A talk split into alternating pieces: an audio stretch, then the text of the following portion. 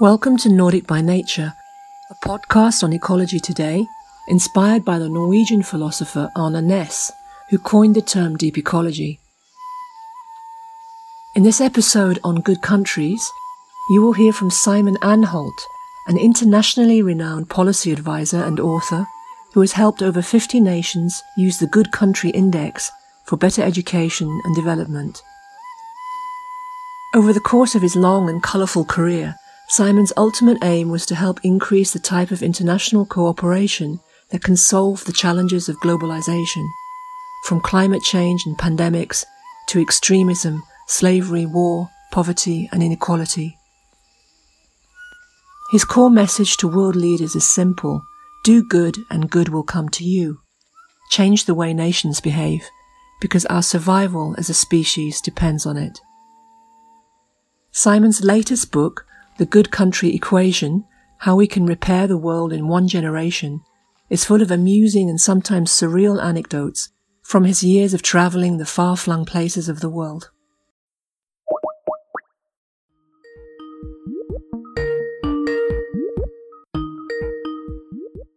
Hi, my name is Simon Anholt.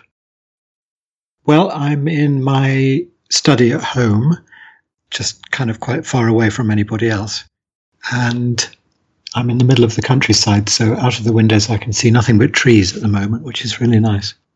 And what am I? Well, I normally call myself a policy advisor because my day job is advising governments on policy. Well, policy is one of those words that can mean all kinds of stuff. Basically, what I do is I advise governments on how they should behave, and particularly towards other governments and the people of other countries and the international institutions. So I'm not really very interested in what governments say. I'm not interested in messaging. I think that's all a bit boring and shallow. What I'm interested in is what countries do and what governments do. So when I call myself a policy advisor, I suppose that's what I mean. I advise them on how to behave. If I had a euro for every time a government has come to me with a question that turns out to be the wrong question, I would probably have about 39 euros by now. A country is a very difficult, very complicated things, and it's very hard even for the people who are running them to know what the main issues are. It has happened so often to me during my career that governments have come to me thinking they've got one kind of problem, and it turns out they've got another. The first thing I like to do when I'm working with a country is to try to get to know it as well as I can.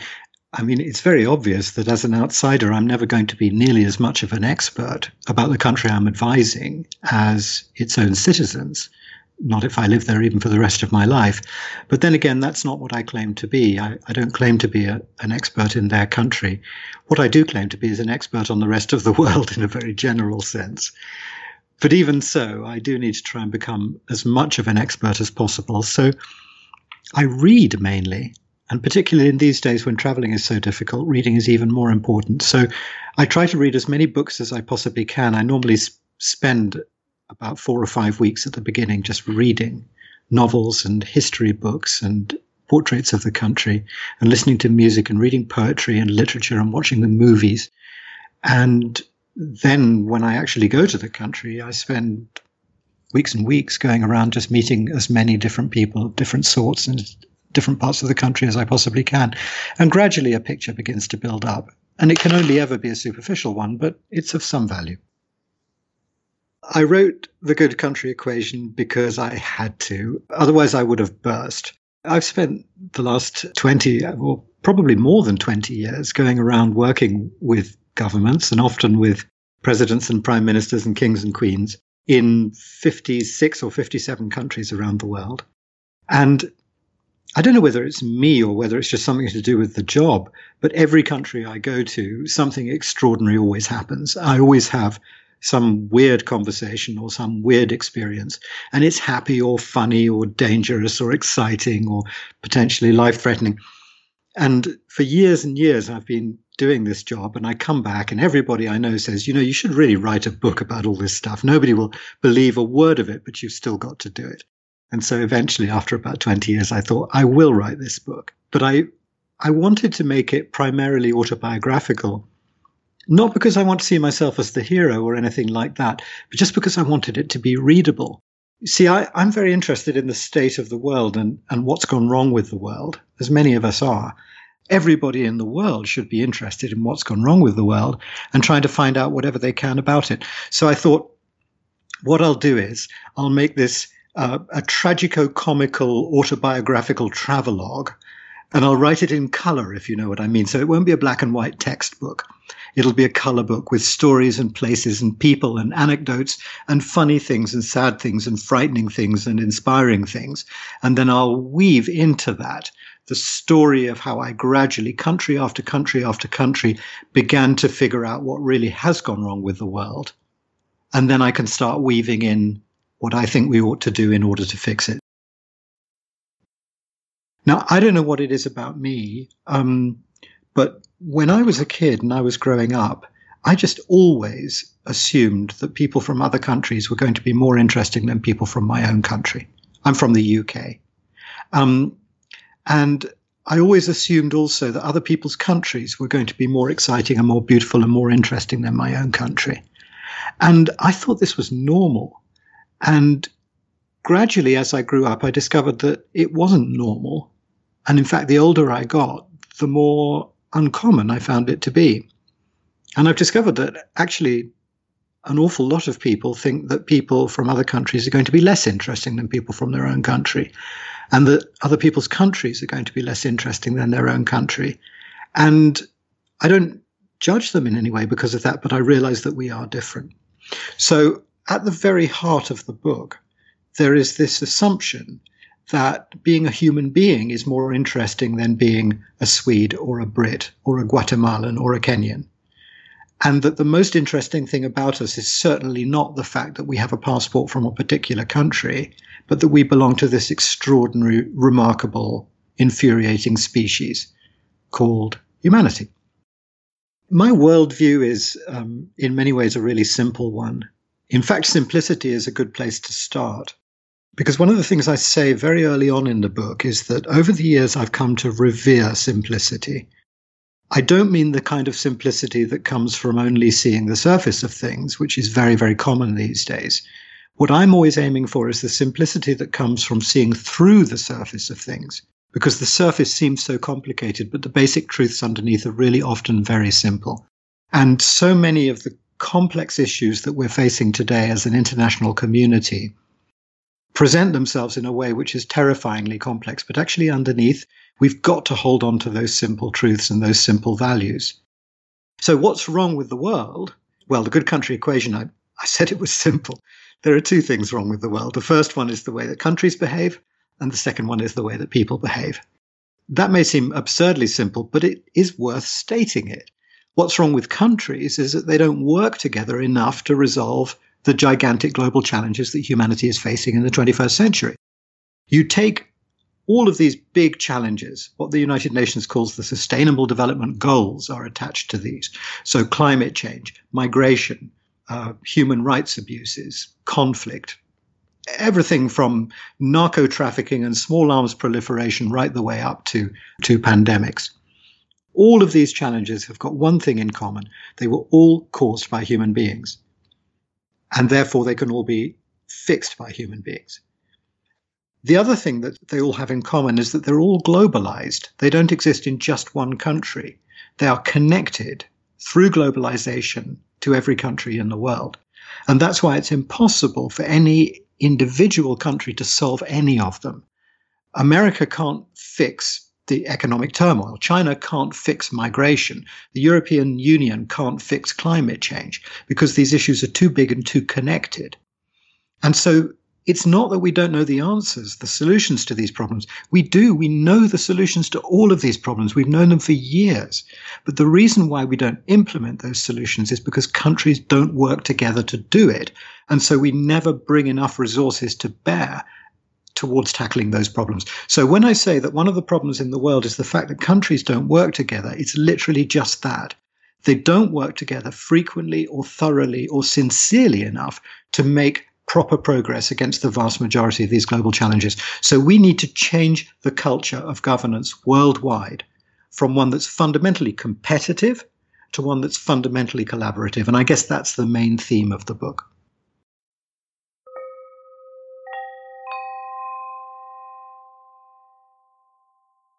I'm really interested in corporations and their role in this debate.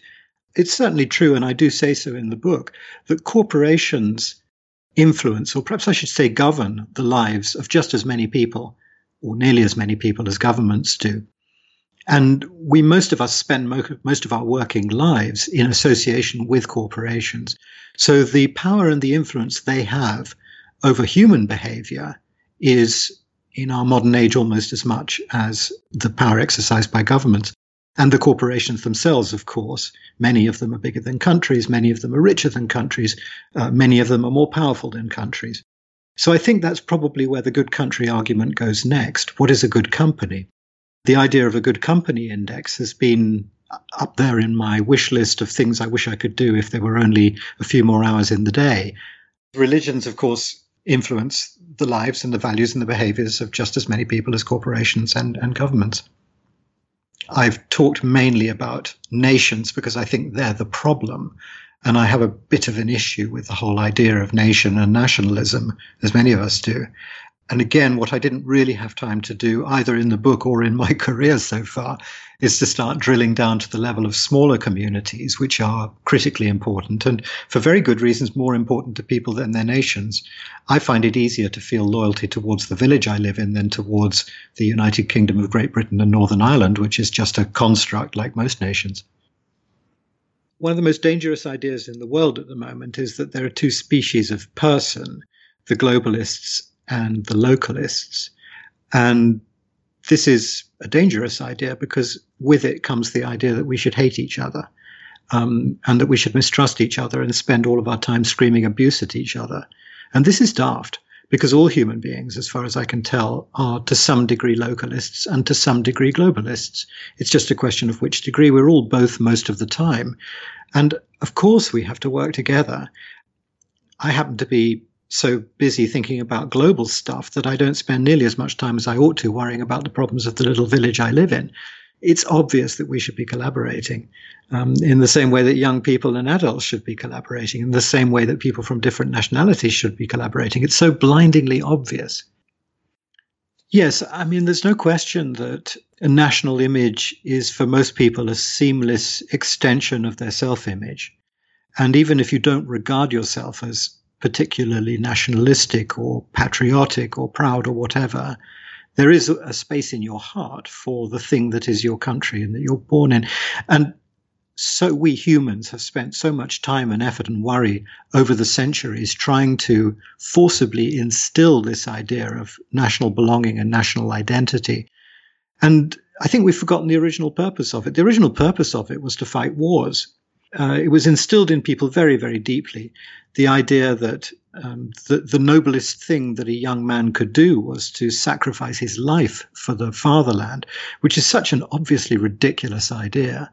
And that's why it took so long and so much effort to brainwash people into believing it. And of course, in order to make it work, they had to brainwash all the women, the mothers and the sisters and the daughters also, to encourage these young men. I mean, to tell a young man to go and get himself blown to bits is not so very difficult because young men kind of want that.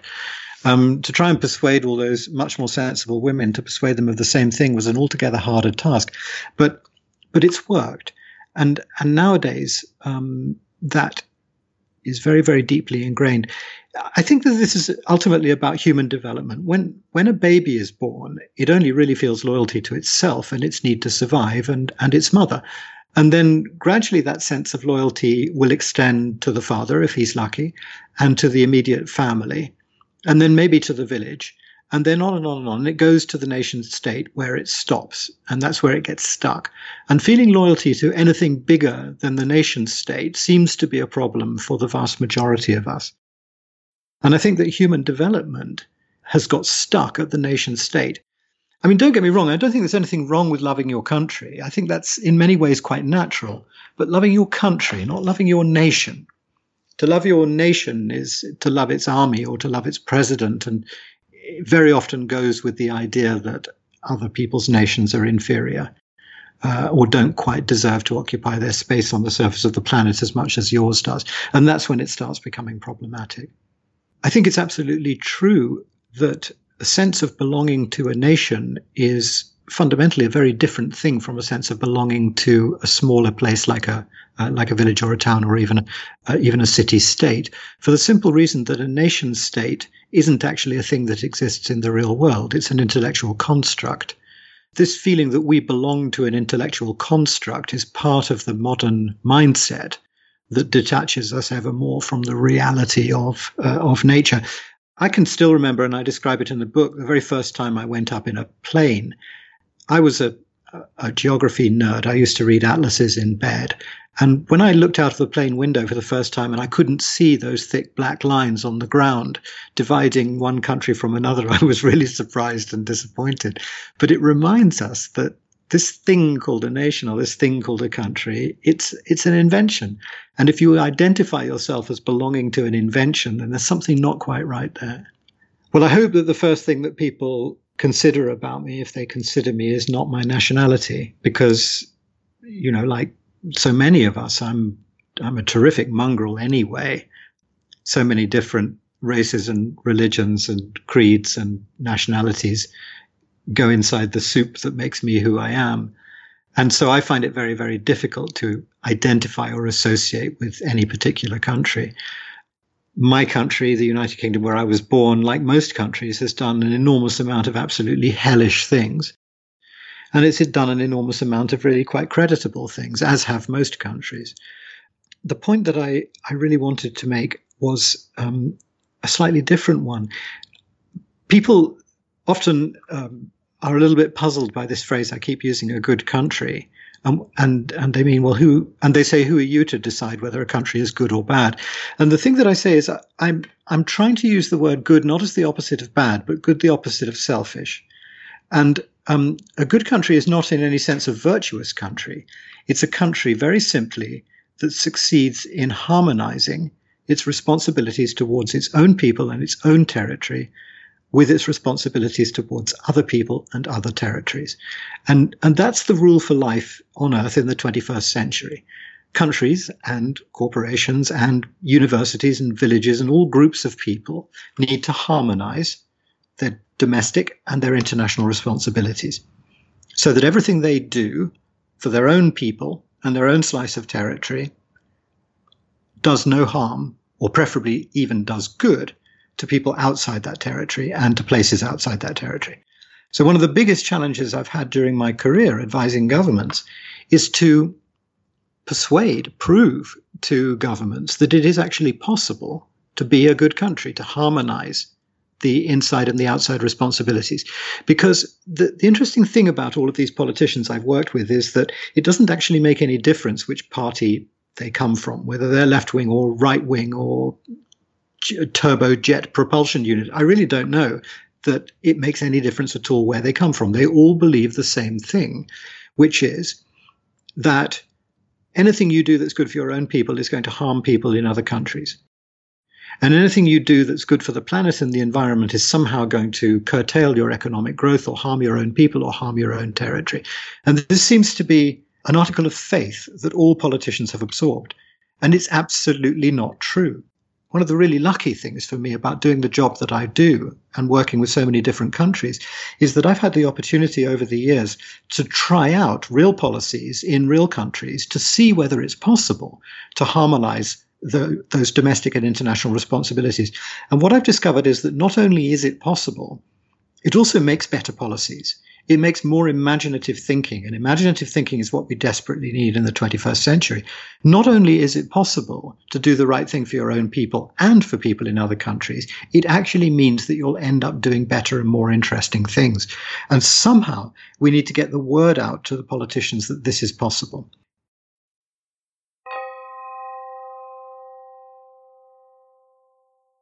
The thing that I'm really not talking about here is altruism or self-sacrifice. The idea that a country should sacrifice itself for other countries is a daft idea. No country could, would, or should ever consider doing such a thing. That's going back to this ridiculous Victorian idea of charity, where it's the the obligation of the wealthy to help the poorer. Well, there's some truth in that, but it's not really the main point. The main point is that we all occupy a space on this earth, and therefore we all have an equal responsibility, whatever's happened in the past, to try and fix it as equals moving forward. And so when I say to a country, you need to be good, what I don't mean is that you need to give away all your spare money to poor countries. What I mean is simply that it is in your interest to do this. And I suppose the core component, the surprising component of the Good Country Equation is this remarkable discovery that I made back in 2012, that it is actually directly economically in your interest as a country to assist and support the international community. And the reason for that is because it's a two-stage argument. First of all, the overall image, the good name of a country, is the thing which more than anything else drives its success economically. So the countries that have got good, powerful, positive reputations, like Sweden or Switzerland or Canada or whatever, they find it much easier to make money out of trade, tourism, foreign investment, and everything else. They have a much better relationship with the rest of the world and with consumers all around the world. They make more money because they've got a better image. The countries that have weak or negative images that nobody's ever heard of, or that are associated with war or conflict or trouble of one kind or another, they find it much, much harder to grow economically. It's harder for them to get trade. It's harder for them to export their products. It's harder for them to attract talent and investment and so on and so forth. So discovery number one, countries need good images in order to progress and prosper.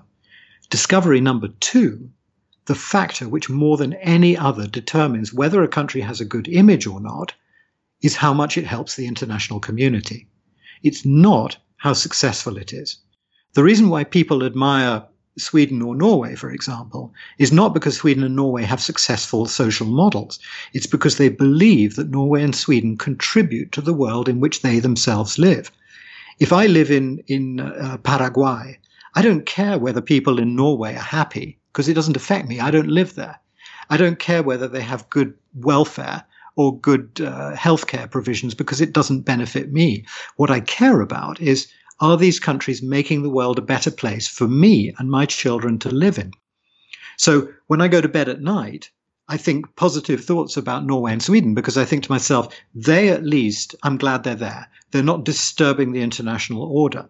There are other countries, on the other hand, that I worry about as I go to bed at night because they are disturbing the international order, or that's what I believe.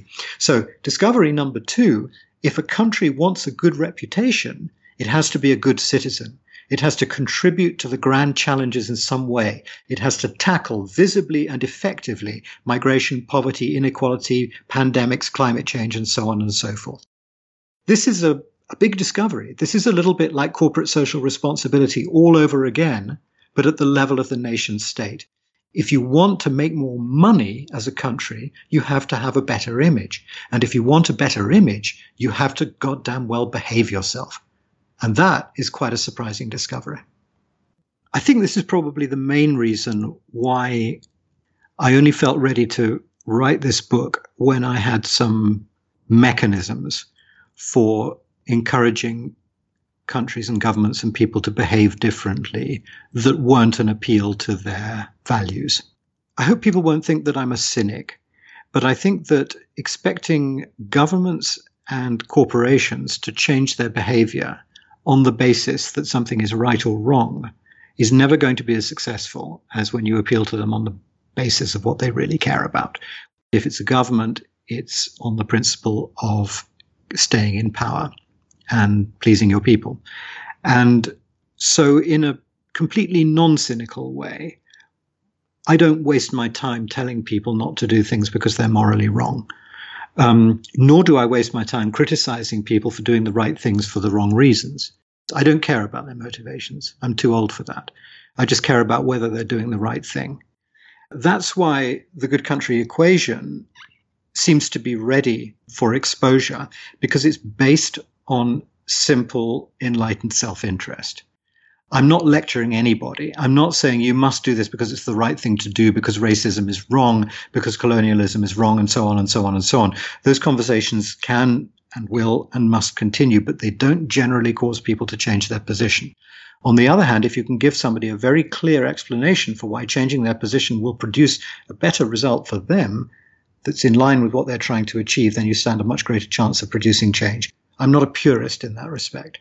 And so the Good Country Equation is an appeal, a simple, logical, clear appeal to the self-interest of governments and individuals.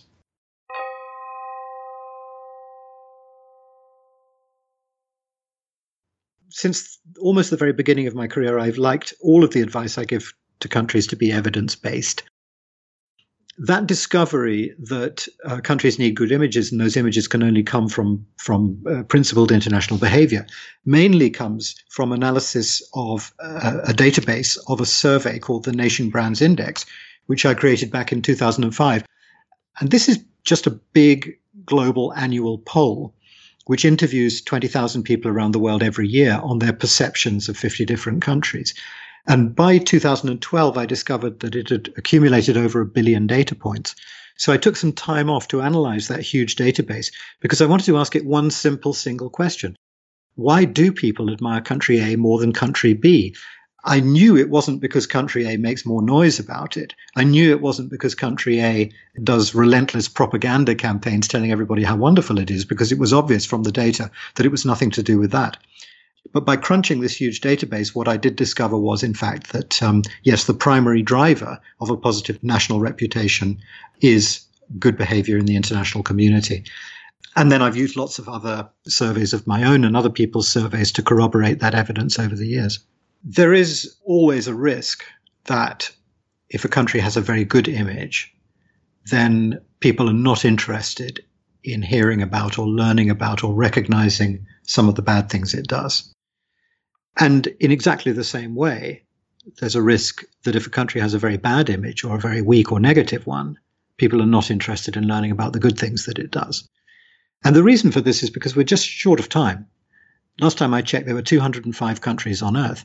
If we worried about the reality of those countries and we spent our time looking into exactly why we think they're good or why we think they're bad and how much harm and how much good they've done, we'd have no time left to do anything else. And so what we do is we make do with a kind of prejudice stereotype. This is why I used the awful term brand 20 years ago when I first coined this awful term nation brand. I was actually being ironic. I was saying that countries in the age of globalization have turned into brands on a supermarket shelf. And it's as if we can only hold in our mind at any one time one simple single fact about a country and one simple single set of prejudices, either positive or negative. And this is hugely problematic because countries, of course, are not simple. Countries are really complicated. And anything you can say about one country, the opposite is probably equally true in a different domain. So that was the reason, incidentally, why I was very keen to create the Good Country Index, which I launched in 2014. This is an attempt to make it a little bit easier for people to actually answer that question. Is this country generally doing more good or more harm to the planet and to humanity in general? To do a kind of balance sheet for every country that answers that question for you insofar as it's possible to answer it. I remember the week I started work on the Good Country Index, David Cameron, who was the Prime Minister of the United Kingdom at the time, told us all on Monday that we should despise China because it was a serial abuser of human rights. And then on Friday, he told us that we should all love and admire and respect China because it was going to rescue the British nuclear industry. And I found myself quite puzzled. And I thought, well, this is supposed to be my trade and I'm puzzled. What must everybody else be thinking? And I realized, actually, I would like to know whether net-net China is a contributor to humanity or whether it's a free rider on the international system, and America and the United Kingdom and all these other countries as well. So that's where the Good Country Index came from. The way that it works is, in principle, very simple. There are just 35 big data sets that mostly come from the United Nations and a few other international organizations, the organizations that are capable of collecting robust and reliable data about, 100 plus countries every year. And basically, I look at all the data that gives you some measurement about positive or negative impacts of that country outside its own borders. So, for example, I'm not interested in Sweden's healthcare provision because that only affects its own citizens. And if you want to find out how Sweden treats its own citizens, there are a dozen indexes out there that will tell you that. But I want to know whether I, as a Brit, should feel glad that Sweden exists. Is it making the world a better place for me, not just for Swedes? And so you can look through the Good Country Index and you can see the positive and you can see the negative. So you can see that, for example, yes, Sweden, like most rich countries, gives away quite a lot of spare cash to poor countries every year. And that's generally a good thing. I don't think it's possibly the best thing it could do, but it's a good thing. And there is its high mark on overseas development assistance. On the other hand, I can also see that it's very near the bottom of the list when it comes to weapons exports. Now, call me old-fashioned, but I happen to think that selling guns to countries is wrong because it results in people being killed. And by the way, you can also see how many people Sweden was responsible for killing outside its own borders. Not very many. And so across these 35 data sets, you can see all the measured and measurable contributions, positive or negative, that 160-odd countries make to the world outside their borders. And it adds them up for you, and it gives you a total. Whether you agree with that total or not is entirely a matter of personal opinion, but at least it's trying to break down some of this enormous complexity and give you an answer to that question. Am I right to admire Sweden? And if so, in which areas? And in which areas is Sweden not admirable? And is there something that I should do about it? There are 35 individual indicators that make up the overall ranking of the Good Country Index. And they're sorted into 7 categories.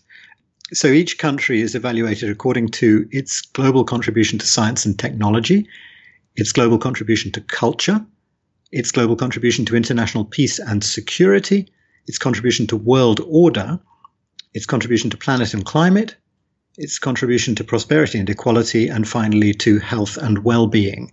And then within each of those 7 categories, there are 5 data sets, making a total of 35. Now, the interesting thing is that I didn't actually start with the framework. I ended with the framework. Where I started with was a search for data sets.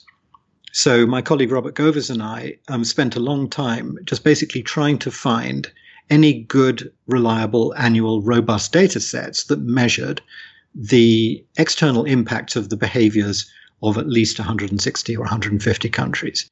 And we managed to find 35. That's all there are. Some of them are negative, like how many people have you killed outside your own borders. Some of them are positive, like how many scientific journals have you exported, contributing to global science and technology, and so on and so forth. And then they make an overall ranking. Well, they make 7 rankings, one for each category, and an overall ranking for the Good Country Index. And that's basically the way that it works. And those categories were the last thing to turn up. The Good Country Index is updated every year. I'm currently working on the latest edition and hope it's going to be out in the next week or two. The thing that people need to understand about the Good Country Index is that these data sets produced by the UN and other big international bodies, they tend to be about 3 or 4 years behind the times because they're only published once they've been checked. And if you're talking about millions and millions and millions of data points, that takes a long time. So, for example, the picture in the latest edition of the Good Country Index 1.3, we call it, shows that the United States of America is at overall ranking 40. So relative to the size of its economy, it's the 40th country in the world in terms of the good that it does to humanity and the planet outside its own border. Incidentally, it's a very, very close tie with Russia, which comes 41st. The interesting thing is that not only the Good Country Index, but also the Nation Brands Index, which measures international perceptions of the country, have both been plummeting ever since Trump took office. The United States is now the 7th most admired country on the planet, according to the Nation Brands Index, which is the same place it was in the second term of George W. Bush. America is normally the most admired country on the planet. That's its natural position still. But every time they have an internationally unpopular president, which happens from time to time, it tends to drop down to 6th or 7th. The Good Country Index is very much a work in progress. It cannot and does not claim to present a full account of what countries contribute to the rest of the world. It just needed to be done. So unless you've got data, you can't really include it. you know, they're hard to measure. But it's a step in the right direction. It's shining a small torch in the corner of a very, very large, very dark field.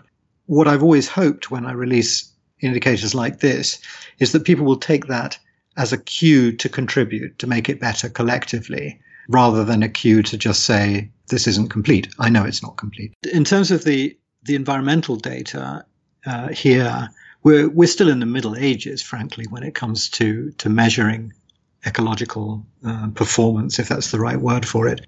First of all, I use the ecological footprint created by the Global Footprint Network. And that's quite a sophisticated piece of work and is good because it gives a kind of overall element into the country's score.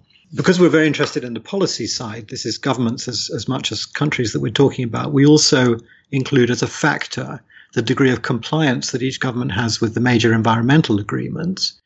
And then we include hazardous pesticides exports, not necessarily because that in itself is the most significant thing, but because it tends to correlate quite strongly with a lot of other environmental or non-environmental behaviors. We look at the country's renewable energy share because that gives us a hint as to the level of investment that they're putting in to being more planet-friendly. And we look at emissions of ozone-depleting substances, which is, yes, still an issue. And again, it's an important indicator. There are a few countries now where they're actually using the Good Country Index as a framework for questioning candidates in elections, which is a really, really interesting way of using it. But basically, there's a group in Australia, for example, who use the Good Country Index to quiz candidates who are standing for the next election. And they say, this is Australia's profile at the moment. This is the good we do. This is the harm we do. What are you proposing to do about all of those? And the politicians are absolutely dumbfounded by this, mainly because elections are, generally speaking, a 100% domestic affair. Nobody ever talks about international relations during national elections. I said before why it's economically in the interest of countries to collaborate more with other countries, but it's also valuable for them to do that for another reason, and that is because it creates better policy. And if you look at the amount of collaboration that governments typically engage in their daily existence, is pathetically small. I mean, the Nordics are better than many. The Nordics are better than many in many respects because they have a long history of cooperation and collaboration, both within their sub-region and within the European Union. So they know that it works.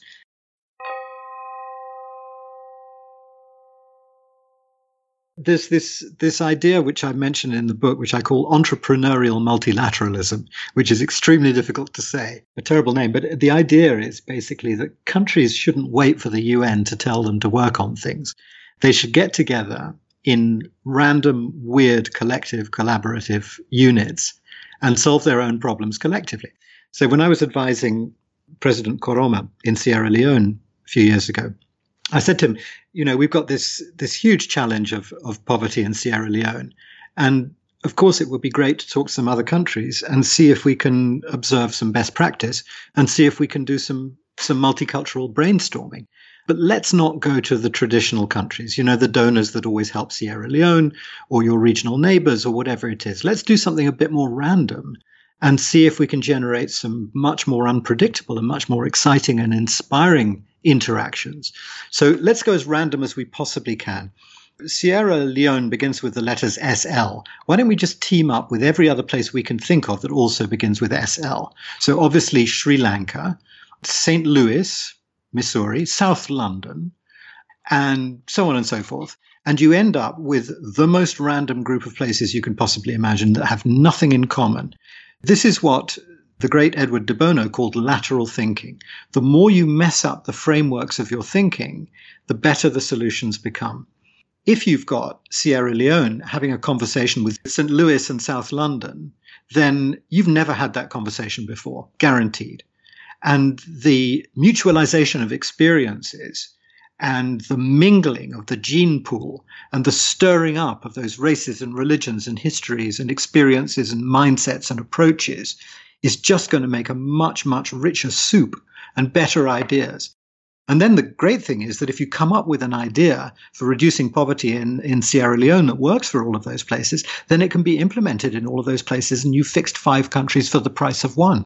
I think that the foreign minister should be renamed global minister, and her or his job shouldn't be to keep the foreigners out of the country. It should be to throw open the windows on every single policy debate in the country, even if it's absolutely domestic things.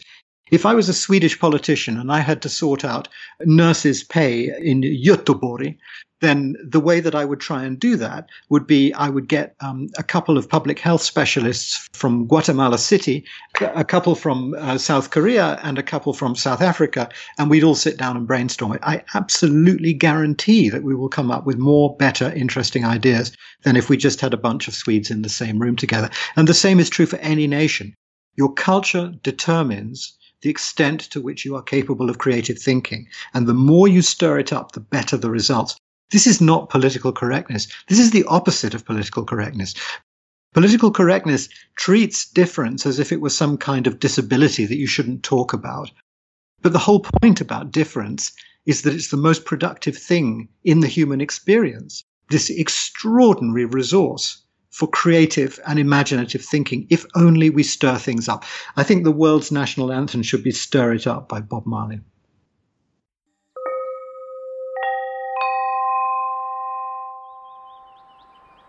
Thank you for listening to this episode of Nordic by Nature on Good Countries. You can find out more information about Simon Anholt on his website, simonanholt.com, and a transcript of this podcast on imaginarylife.net/podcast. Simon's book, The Good Country Equation, How We Can Repair the World in One Generation, is published in San Francisco by Barrett Curler and distributed by Penguin Random House. Please help us by sharing a link to this episode with the hashtag #TracesOfNorth and follow us on Instagram @NordicByNaturePodcast. We are also fundraising for a second series of podcasts on pantheon.com/Nordic by Nature. The music was created by Diego Losa. You can find Diego on diegolosa.blogspot.com. If you would like to find out more about nature-centered mindfulness, please see the work of R.J. Rastogi on foundnature.org. You can also follow the Foundation for the Contemplation of Nature on Facebook and Contemplation of Nature on Instagram. We'd love to hear your thoughts on our podcast, so please don't hesitate to email me, Tanya, on nordicbynature@gmail.com.